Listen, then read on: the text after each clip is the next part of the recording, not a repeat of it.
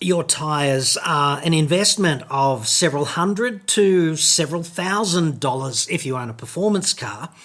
So, how long should they last out there, turning and churning on the road? And what do you do if they wear out, quote unquote, early?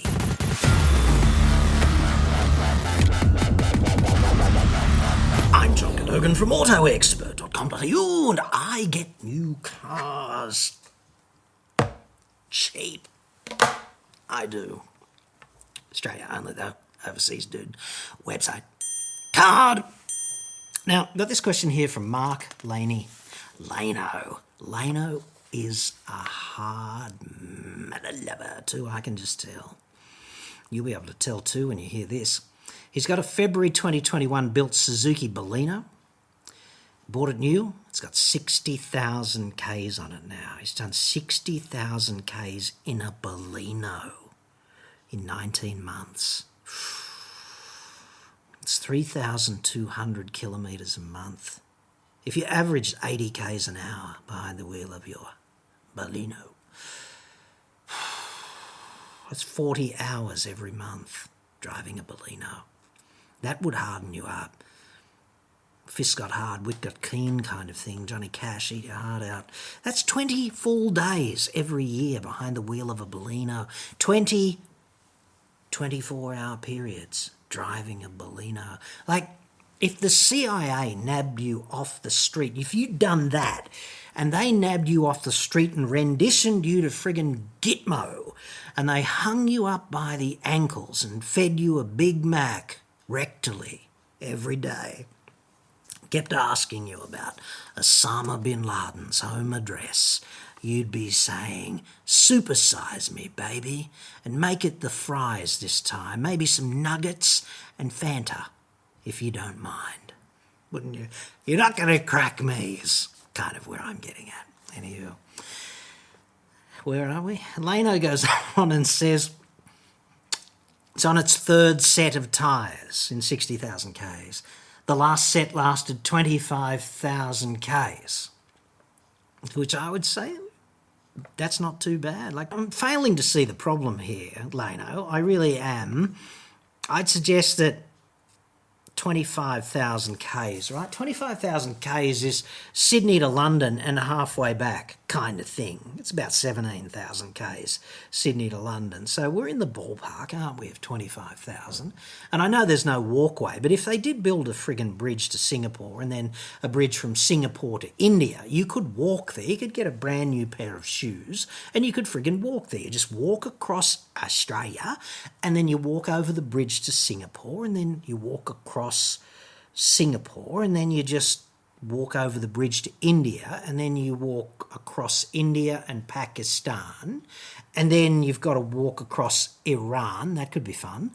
Uh, Turkey, then you'd have to walk across Bulgaria and Serbia, Croatia, Austria, France, and then just walk through the tunnel to, you know, the old dart. And then you could turn around and, you know, come halfway back, sort of thing.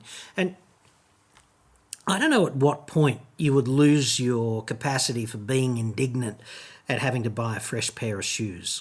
But 25,000, I doubt you'd get 25,000 Ks out of a pair of Nikes, even though there's more rubber on the road on the shoes compared with the mass of the human being conveyed over these mythical bridges and all these fun places to walk across. So I'd also suggest that wear and tear depends on how you drive and how well you check the tyre pressures and operational factors of that nature. So the tyres wore evenly, only the back tyres wore faster than the front. The back left wore faster. Okay, so let's think about that for a moment. In a modern car, there's electronic brake force distribution, the function of which is to get the back half of the car to contribute more than previously cars were capable of contributing safely to the braking process, right? Previously, cars had proportioning valves in the braking system, and that m- limited the amount of braking effort at the rear so that you didn't stomp on the brakes and have the back end overtake the front in some circumstances, right? So now we've got a computer monitoring that, and that means that the rear brakes can do more work as a proportion of the total work stopping the car. The front brakes obviously still work harder than the rears. What I'm saying is the rears contribute more now. So that could be a factor accelerating the rear brake wear and left versus right wear. Left hand side always wears out quicker. That's simply because the left hand edge is rougher, Australia right? It's because of how we drive. The rough edge of the road is the left edge. It's like if you go to America, the, the edge that wears out the quickest is always the right hand side of the car because that's the rough edge, right? Typically, though, the front tyres, the front left will be the one that wears out the fastest on a front drive car because it's driving and also scrubbing more because every time you turn left, the tightest radius is the front left. And every time you turn right, the radius is not as tight for the right tyre. Okay, so all of these things come into play, but it's probably due to how you're driving and where you're driving. In this case, about the back left wearing out faster. We can explain the left. The back is a brake thing, and I suggest that. Um, Lano is probably doing a great deal of highway driving as a proportion of total running, but I don't know that. He hasn't told me anything about that. Tyre pressures were constantly checked. That's always good.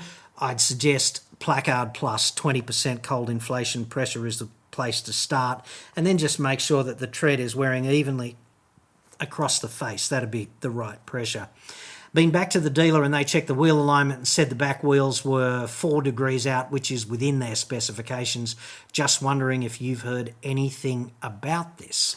I haven't specifically with Baleno. I really don't. Baleno, Baleno, tomato, tomato. Right. I honestly haven't ever had a complaint about tyre wear in a Suzuki. You know, tyre wear complaints typically evolve around you know hitting potholes, knocking the wheel alignment out, and scrubbing the edges out, or just never checking the pressures, which grossly accelerates tyre wear. But I'd say that if you get more than 20,000 kilometres out of a set of tyres, you are doing okay and you could probably extend that life if you do extreme gentle driving and you pump the pressures up substantially harder than most people would drive at. From a comfort point of view, you'd have to go higher than placard for that. But one of the trade offs with modern tyres is that they've increased grip, and grip and wear are direct trade offs in design, right? If you increase grip, you increase safety, you increase performance you reduce stopping distances, you increase cornering performance. It all gives you a greater safety envelope in the car. And the one feedback effect of that is that you reduce the life of those tyres, all other things being equal. So I'd suggest that if you're only getting 5,000 Ks out of a set of tyres, you're either in training for the Summernats or something seriously wrong with the car. But if you're getting north of 20, then hey, that's okay. I mean, you could try different brands, and it sounds like you've got the capacity to run the mad experiment because every six months you're doing 20,000 Ks. I'd just go for a different brand the next time with all of the same ratings in the tyre and just see if you go slightly better. But 20 to 25,000 Ks, like that's in the ballpark of just what it's going to be.